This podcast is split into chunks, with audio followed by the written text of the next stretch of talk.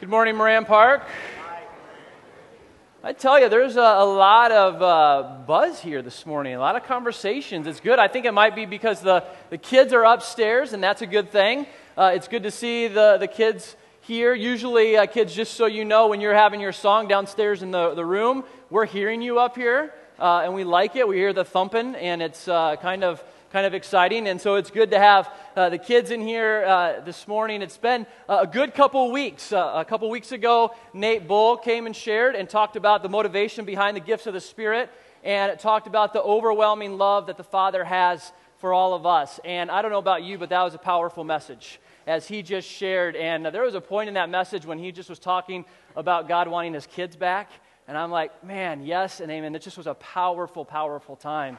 And then last week, Josh shared, Rumsa shared about healing and talked about healing and the need for all of us, uh, regardless of our experience, to keep asking, to keep seeking, to keep pressing into the things that the Lord has for us. And so it's been an exciting time, and I'm so blessed to have uh, people like Josh and then Nate come and share as Britton is on sabbatical. If you don't know me, my name is Dave. I'm on staff here as well. And uh, question for you uh, this morning Does anybody know what today is? June 4th, 2017. Does anybody know what today is? I heard over here, Pentecost Sunday. How many of you, now be honest because it's church, uh, how many of you knew that it was Pentecost today? Raise your hand. Okay, a couple. A couple of you knew. All right. You know, for many years, I didn't even focus on Pentecost Sunday, didn't even think that it was Pentecost Sunday, didn't pay any attention to it. Now, with other significant events in the church calendar, we pay attention to those, don't we? Christmas, right? Christmas, we, we pay attention to that. The time when Jesus became man, when God came down to earth and dwelt among us, we should pay attention to that. Christmas is a significant moment in the life of Jesus, Him coming to earth. We pay attention to another significant moment in Good Friday, Jesus' death on the cross for our sins. We pay attention to that. And again, we should, as Jesus, while we were still sinners, He died the death that we deserved to die. And then a couple later, days later, we recognize and we pay attention to Easter, that Jesus' Jesus' victory over the grave. And those three events we pay attention to. But I would argue that there are two significant events that happen after the resurrection of Jesus that we need to focus on, that we need to pay attention to. And the first one happened 40 days after Jesus' resurrection, and that was ascension. When Jesus went up to heaven, ascended into heaven. And without the ascension, without him ascending to heaven, you know, there's a lot of questions. We wonder where would Jesus be if he just didn't you know, ascend into heaven. But then also, if, if we don't celebrate that, if we don't focus on that, we forget the very essential truth that right now we serve and worship a risen Savior who is reigning and ruling at the right hand of the Father. And we can go to him at any time and ask things that we want. It's absolutely amazing that we have a Savior who is right now at the right hand of the Father. But then 10 days later, after that, the Holy Spirit came on Pentecost. And without the Holy Spirit, without Pentecost, we are completely lost. We're left alone in this world. There's no power in our lives, and we can easily get discouraged. See, so often we focus on those first three aspects of Jesus' life his birth, his death, and his resurrection. And we should, but we neglect the other two the ascension and the coming of the Holy Spirit, the birth of the church at Pentecost. See, I think one of the things that happens when we focus just on maybe one aspect over the, the next, we don't realize all that God wants to give us. we have a Savior, we have a, a Father up in heaven who is a generous giver. And we've been going through the, the book of 1 Corinthians, and we've been sitting in 1 Corinthians 12 for a while. And I want you to turn there and I want you to see just something that is at the very core, the very heart of who God is. And as we read 1 Corinthians 12, you'll see one word repeated over and over and over again. And it seems like just it's a word that we can simply pass by and simply scoot over, but it is very essential to the core, the character of God. Starting in verse 7 of 1 Corinthians 12. Paul is saying this to the church. He's saying, A spiritual gift is given to each of us so we can help each other. To one person, the Spirit gives the ability to give wise advice. To another, the same Spirit gives a message of special knowledge. The same Spirit gives great faith to another, and to someone else, the one Spirit gives the gift of healing. He gives one person the power to perform miracles and to another the ability to prophesy. He gives someone else the ability to discern whether a message is from the Spirit of God or from another spirit. Still another person is given the ability to speak in unknown languages, while another is given the ability to interpret what is being said. It is the one and only Spirit who distributes all these gifts. He alone decides which gift each person should have. So one word gets repeated over and over again in that section. And what word is it? Spirit. Yes. Spirit does what? Gives. Gives. The very core of who God is, very, his very character is that he is a God who gives and gives abundantly. Back in Luke, uh, Jesus is talking about the Father in Luke chapter 11, talking about how we should pray. And at the end, he says, Even though you who are evil know how, how to get good, give good gifts, how much more does a heavenly Father want to give the Holy Spirit to those who ask? The most famous verse in, in the New Testament, John 3:16 says, "For God so loved the world that he gave." We have a Father in heaven. We have a God who generously gives. And I would argue that that uh, picture of God as a God who gives has drastic implications for our life. That we have a God who's not up there just sitting back, but a God who wants to be engaged in our life, giving us all that we need to accomplish what He tells us to accomplish. Go back to the end of Jesus' life. Jesus is hanging out with His disciples, He's risen from the dead, and He's sitting with them on a mountain, and He says, You're going to be my witnesses to Jerusalem, to, to Judea, to Samaria, and to the ends of the earth. You're going to tell people about me. You're going to share with people about me. You're going to tell them that there's forgiveness in me, that there's, there's uh, new life in me. You're going to call people to repentance. Now, imagine if you're sitting there, how would you feel at the enormity of that task? You feel overwhelmed. You feel like, oh my goodness, you're going to use us to share your message to the entire world? And then he turns to them and he says, but you're not going to have to do it by yourself. See, here's your purpose. Your purpose is to go be my witnesses, but I'm going to give you the power to accomplish that purpose. Wait in Jerusalem until the Holy Spirit comes and falls on you. And so on this Sunday, this Pentecost Sunday, I want us to be reminded of all the, the Holy Spirit gives us and the power of the Holy Spirit and the very purpose of the Holy Spirit. But to begin our time this morning, I want us to listen to Acts 2, the coming of the Holy Spirit 2,000 years ago. So, Steve and Carrie are going to come and share that.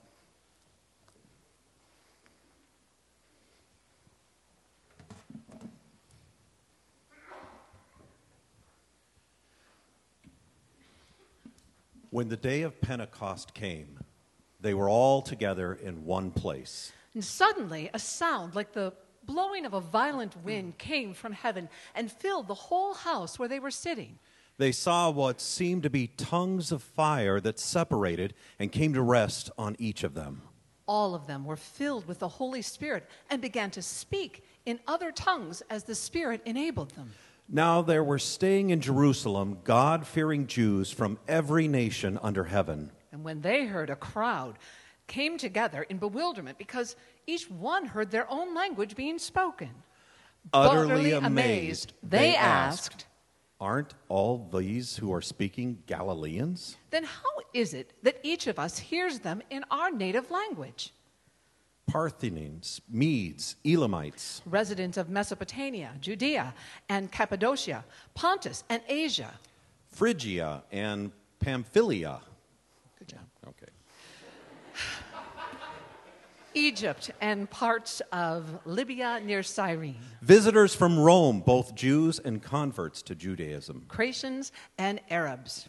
We hear them declaring the wonders of God in our own tongues. Amazed and perplexed, they asked one another, What, what does, does, this mean? mean? Some, however, made fun of them and said, They have had too much wine. Then Peter stood up with the eleven, raised his voice, and addressed the crowd. Fellow Jews and all of you who live in Jerusalem, let me explain this to you. Listen carefully to what I say. These people are not drunk, as you suppose. It's only nine in the morning. No, no, no. This is what is spoken by the prophet Joel. In, in the, the, last days, God, God says, I will pour out my spirit on all people. Your sons and daughters will prophesy. Your young men will see visions. Your old men will dream dreams. Even on my servants, both men and women, I will pour out my spirit in those days. And, they, will prophesy. Awesome. Thank you, guys. Li-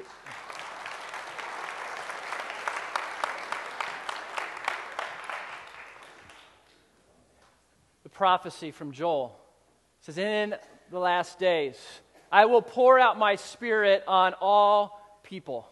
And I think that is an amazing picture on all people, not on a certain class of people, not on a certain uh, age of people, but God says that He was going to pour out His Spirit on all people, which lines up with His character. He's consistent in His character to generously pour out Himself on all people, to generously give over and over again. And He says, Your sons and daughters will prophesy, your young men and women will see visions, your old men and women will see dreams.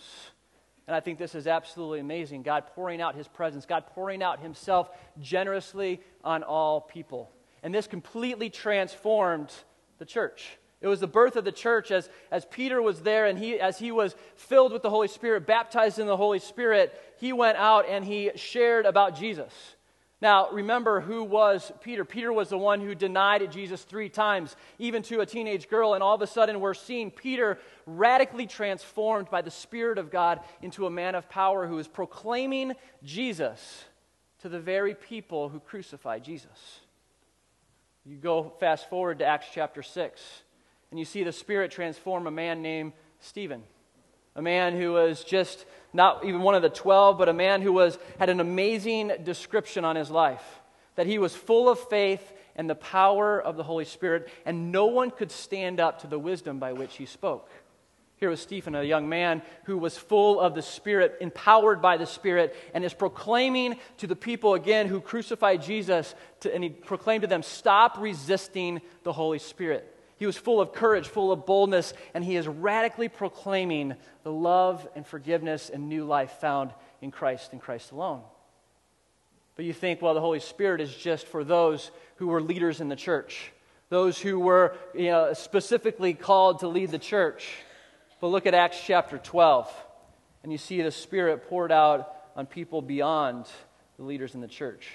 Acts chapter 8, verse 12. Philip is running for his life because of persecution against the church. And it says in verse 12, but now the people believed Philip's message of the good news because as he was running for his life, he's telling people about Jesus wherever he went. They believed Philip's message of the good news concerning the kingdom of God and the name of Jesus Christ. And as a result, many men and women were baptized. They put their faith in Jesus. Then Simon himself believed and was baptized. He began following Philip wherever he went, and he was amazed by the signs and great miracles Philip performed. When the apostles in Jerusalem heard that the people of Samaria had accepted God's message, they sent Peter and John there. And why did they send them? As soon as they arrived, they prayed for these new believers to receive the Holy Spirit. The Holy Spirit had not yet come upon any of them, for they had only been baptized in the name of the Lord Jesus Christ. Then Peter and John laid their hands upon these believers, and they received the Holy Spirit. I think this is a powerful picture. Here, Peter and John had received the Holy Spirit. They hear that people had given their life to Jesus, and they knew the, the power of the Holy Spirit and the purpose of the Holy Spirit. And so they went to Samaria, they went to these new believers and said, You can't live your life without the power of the Holy Spirit. We need to come and lay hands on you and pray for you. And it says that they were baptized, filled with the Holy Spirit throughout Acts, you see people being filled, baptized with the Spirit. In Acts chapter 9, Paul, an early leader in the church, the enemy of the early church, persecuting Christians, Jesus gets a hold of his heart. And the, one of the first things that happens is Ananias comes and says, You can regain your sight, prays for him to regain his sight, and he is filled with the Holy Spirit. All the way throughout Acts, there is a pattern that is repeated over and over again. People repent of their sins, they get baptized, and they are filled with the Holy Spirit. There is a pattern throughout. Even Paul talked about this in his life. He talks about going places led by the Holy Spirit, empowered by the Holy Spirit, guided by the Holy Spirit, even having the Holy Spirit prevent him from going to certain places. And then when he's talking to the church, churches that he planted, he's saying, Be filled with the Holy Spirit. Don't resist the Holy Spirit. Don't quench the Holy Spirit. All the way throughout, you see this message of people being empowered, guided, led by the Holy Spirit. Now, when we talk about the Holy Spirit, you may be sitting there as I sat in churches when I heard about the Holy Spirit numerous times, and you might be having questions. You might have these preconceived ideas of, oh, here we go, conversation about the Holy Spirit. This is when it gets weird. This is when some people get uncomfortable because the Holy Spirit, let's be honest, is mysterious. He's a spirit. The Holy Spirit is mysterious. But one of the things that we can't get away from as we read Scripture is over and over again, people are baptized with the Holy Spirit. Now, you might hear that word baptized with the Holy Spirit, and again, numerous thoughts come into your mind. Because what does it mean to be baptized by the Holy Spirit? Well, what does it mean to be baptized? Baptism simply means being saturated, being immersed, being dunked, completely surrendering yourself, I would argue, to God, to the Holy Spirit. And throughout Scripture, we see people encountering Jesus and they get baptized. They fully give their lives to following Jesus. And then they are completely immersed, surrendered to God through the power of the Holy Spirit. And they go out and they teach about Jesus. They talk about Jesus. They pray for people and they see people get healed. They see people delivered of evil spirits because, not because they're so great, but because the same power that was at work in Jesus Christ is now at work through them because Jesus baptized them with the Holy Spirit. I mean, go back to John the Baptist. John the Baptist says, I came to baptize you in water. There will be one, referring to Jesus, who will come after me, who will baptize you in the Holy Spirit, who will give you the same Spirit that he has to do the work that he asks you to do. And so you see throughout Scripture, there's a baptism of the Holy Spirit, but there is also a filling of the Holy Spirit. Because when we go through life, let's be honest, we get tired, we get weary, we get discouraged. And the same was true with people in the first century. And so that's why Paul says, be filled with the Holy Spirit. Be filled, continually fill yourself up with the Holy Spirit so that you can do the very things that God has asked you to do. When it comes to the Holy Spirit, we can get freaked out. But the thing that you see throughout Scripture is normal Christianity is characterized by people of people who are filled with the Holy Spirit and fueled by the Holy Spirit. You read this book, and it's seen throughout over and over and over again. Let's think about it. Think about the Holy Spirit's work in your life before you came to Christ. Before you gave your life to Jesus, who was at work in your life before you gave your life to Jesus? God was through the power of the Holy Spirit. Jesus says in John chapter 16 that it was the Holy Spirit's job to come and convict the world of sin, to talk about the righteousness of God. And I don't know about you, but there was a day in my life that came when I'm sitting there and all of a sudden I was convicted by the Holy Spirit and realized how big of a sinner I was. Years ago, I was sitting at my office on the north side of town at a different church, and a knock on the door, you know, it happened, and, and somebody came in, and this person just dropped to the floor, tears streaming down their face snot coming out of their nose. It was like just a big old cry. And I get graphic just to show you the depth of conviction that this man was under. And he was like, I am a sinner. I've recognized that I am absolutely a sinner, all the wrong that I've done. I hadn't said a word, I hadn't uttered one thing. And here this man was convicted by the Holy Spirit. There's a Holy Spirit that was at work in his life long before he ever realized it. And I would argue the same is true of you. Before you ever open up your heart to Jesus, God is at work in your heart through the power of the Holy Spirit. Who brings you to a saving faith in Jesus Christ? During your salvation, it's the Holy Spirit. Look at Titus chapter 3.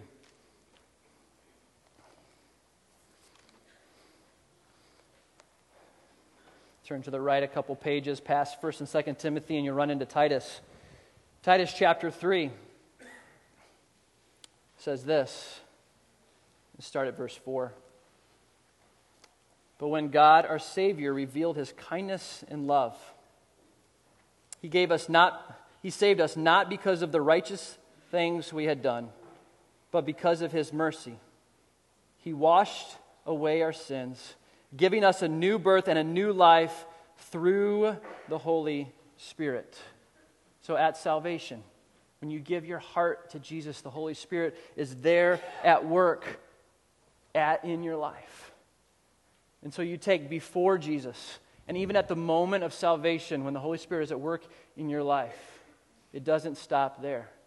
God doesn't say, okay, I've used up all the Holy Spirit in your life, you know, now good luck following Jesus.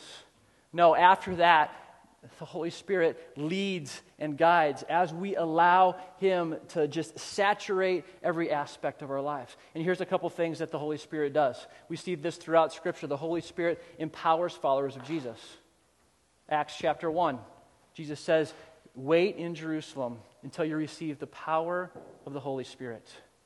The thing that totally transformed Peter was the Holy Spirit. Here was a guy who was you know, weaker all of a sudden filled with the Holy Spirit, he is schooling the very people that kicked him out of school and telling them about Jesus. Last week, Josh was up here sharing about healing, and Josh did an amazing job.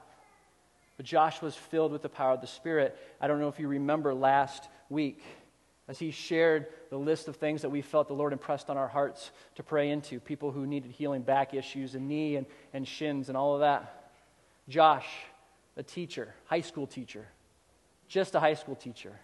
And he's absolutely amazing. I don't want to belittle that, but here he was, a high school teacher filled with the power of the Spirit, as he shared about a name that the Lord had impressed on his heart. The name, you remember? John. I want to share with you what happened. There was a man who was here last Sunday, and he had, through different things at work, experienced back pain and also knee pain and shin pain. Three of the four things that were on the list. And he's sitting there going, eh, I don't know if I should stand up. And then Josh all of a sudden says, Yeah, this name that keeps coming to me, John. I just I feel like the Lord wants to do something in your life. This man's name, John. And all of a sudden, as he's sitting there wondering if he should stand up, he hears his name and he's like, The Lord saw me. The Lord knows me. He knows exactly what I'm going through. And he's like, I have to stand up now. There's no question. He stands up, people gather around him, and he was healed. As of Tuesday, he hadn't had any pain since Sunday. Absolutely amazing.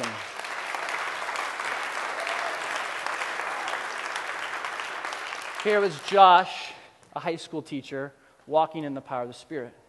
That's what the Holy Spirit does in our lives. He empowers us, He fuels us, He, he, he gives us strength that we don't know we have. See, too often we, as followers of Jesus, I believe, walk around in weakness because we're so distracted by the things of this world. We walk around in weakness because we're focused on our own things and trying to operate in our own strength and in our own power. We walk around in weakness because we ignore the little voice in our head that's from the Holy Spirit saying, Go over here, do this or do that. And the Holy Spirit wants us to walk around in great power because the Holy Spirit, when He comes, He gives us power and strength to do the very thing that Jesus asks us to do. The Holy Spirit empowers us, but the Holy Spirit also encourages us. If you look at Acts chapter 4, you see Peter and John are absolutely not frustrated, but they're weary because they had been beat up for talking about Jesus. They go back to their people, they pray together, and they ask the Holy Spirit to fill them. And it says the Holy Spirit fell, and they were filled with strength and courage, and they went out and shared the word of God with great boldness. Look at one verse in Acts chapter 9. I think this is absolutely powerful. Acts chapter 9, verse 31.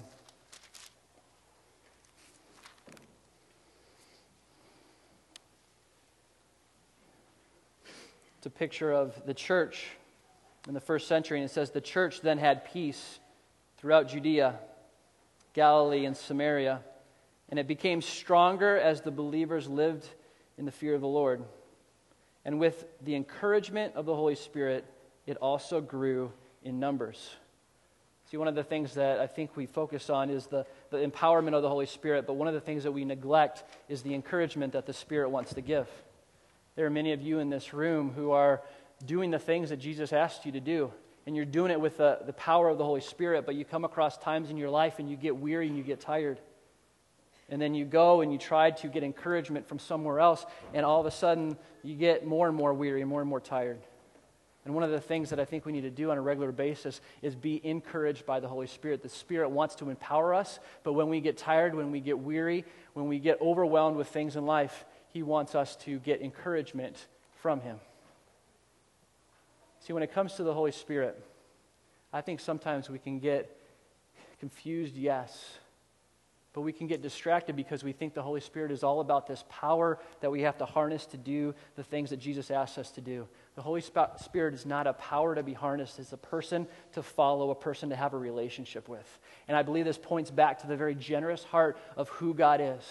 God gives generously. God, all the way from Genesis to Revelation, wants a relationship with you and I. That's why he sent his son Jesus to die for us. But it didn't just send Jesus back up to heaven and leave us all alone. He gave us his Holy Spirit to lead and guide us every single day, to encourage us, but also to guide us and empower us as we do the very things that Jesus asks us to do. But so, for so long in the church, so long in our lives, we neglect this amazing gift that God wants to give to those who, people who ask in faith. God wants to generously pour out His Spirit. God wants to generously fill each and every one of us with all the things that we need in this life to make Him more famous, to bring glory and honor to Him.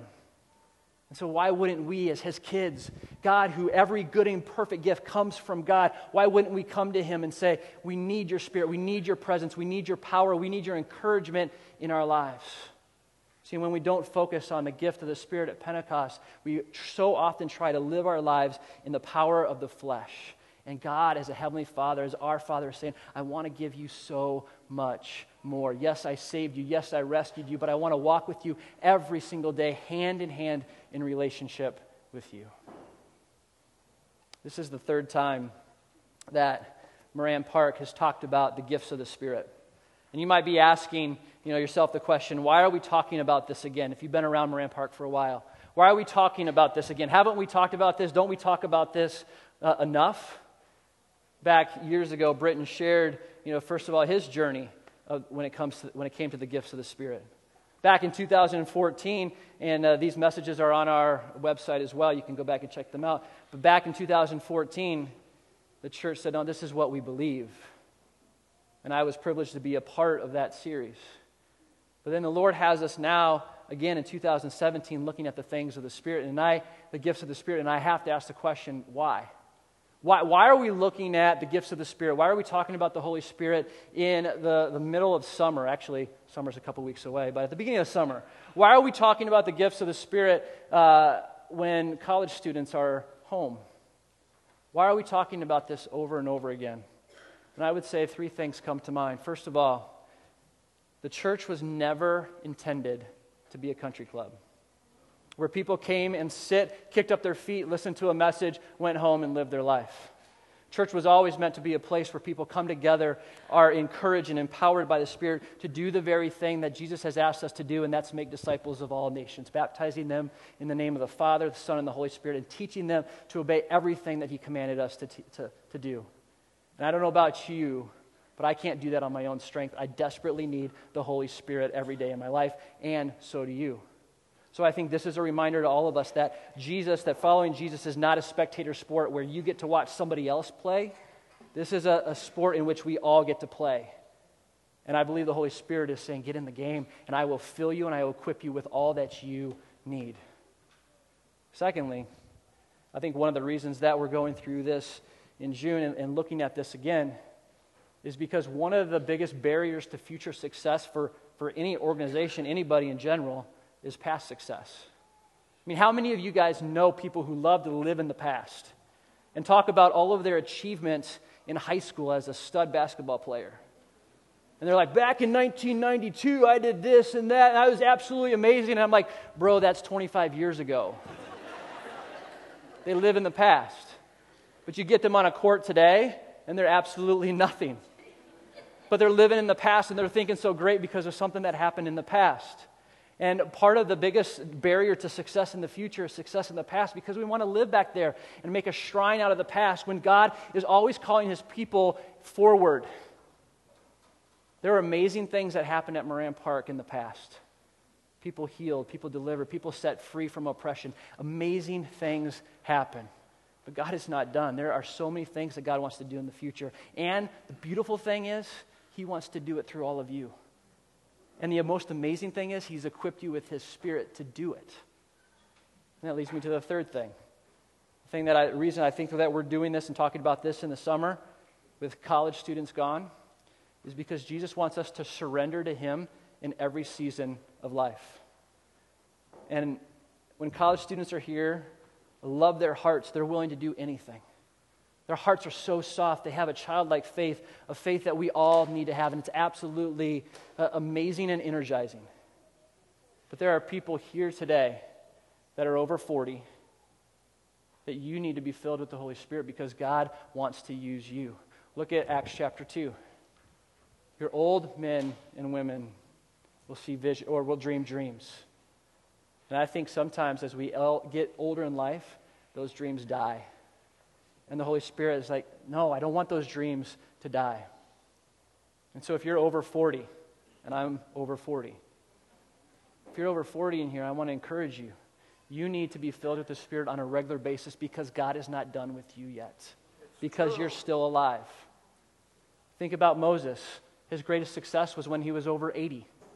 That's when he delivered, that God used him to deliver the Israelites out of slavery. And so I want to encourage you, those who are over 40, I want to encourage you today to be prayed for, to be filled with the Holy Spirit, to be baptized in the Holy Spirit, to surrender your life completely to the Holy Spirit. It's not just for younger people. And it all goes back to this very core principle that I just want us to think about on this Pentecost Sunday is that God is a generous Father who wants to give abundantly to his kids wants to give over and over and over again. And so I want to invite the worship team to come up right now and the prayer teams. And so, what we're going to do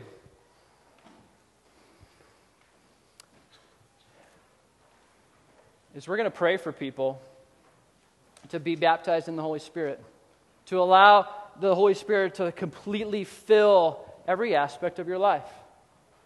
If you've never received the baptism of the Holy Spirit, no one has ever prayed for you to receive the baptism of the Holy Spirit, to completely surrender your life to God, I want to encourage you to come forward and receive prayer. The Holy Spirit wants to empower you today.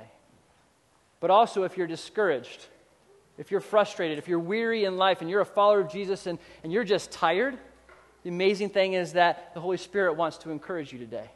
He wants to fill you with all that you need to continue to do the things that He has invited you into.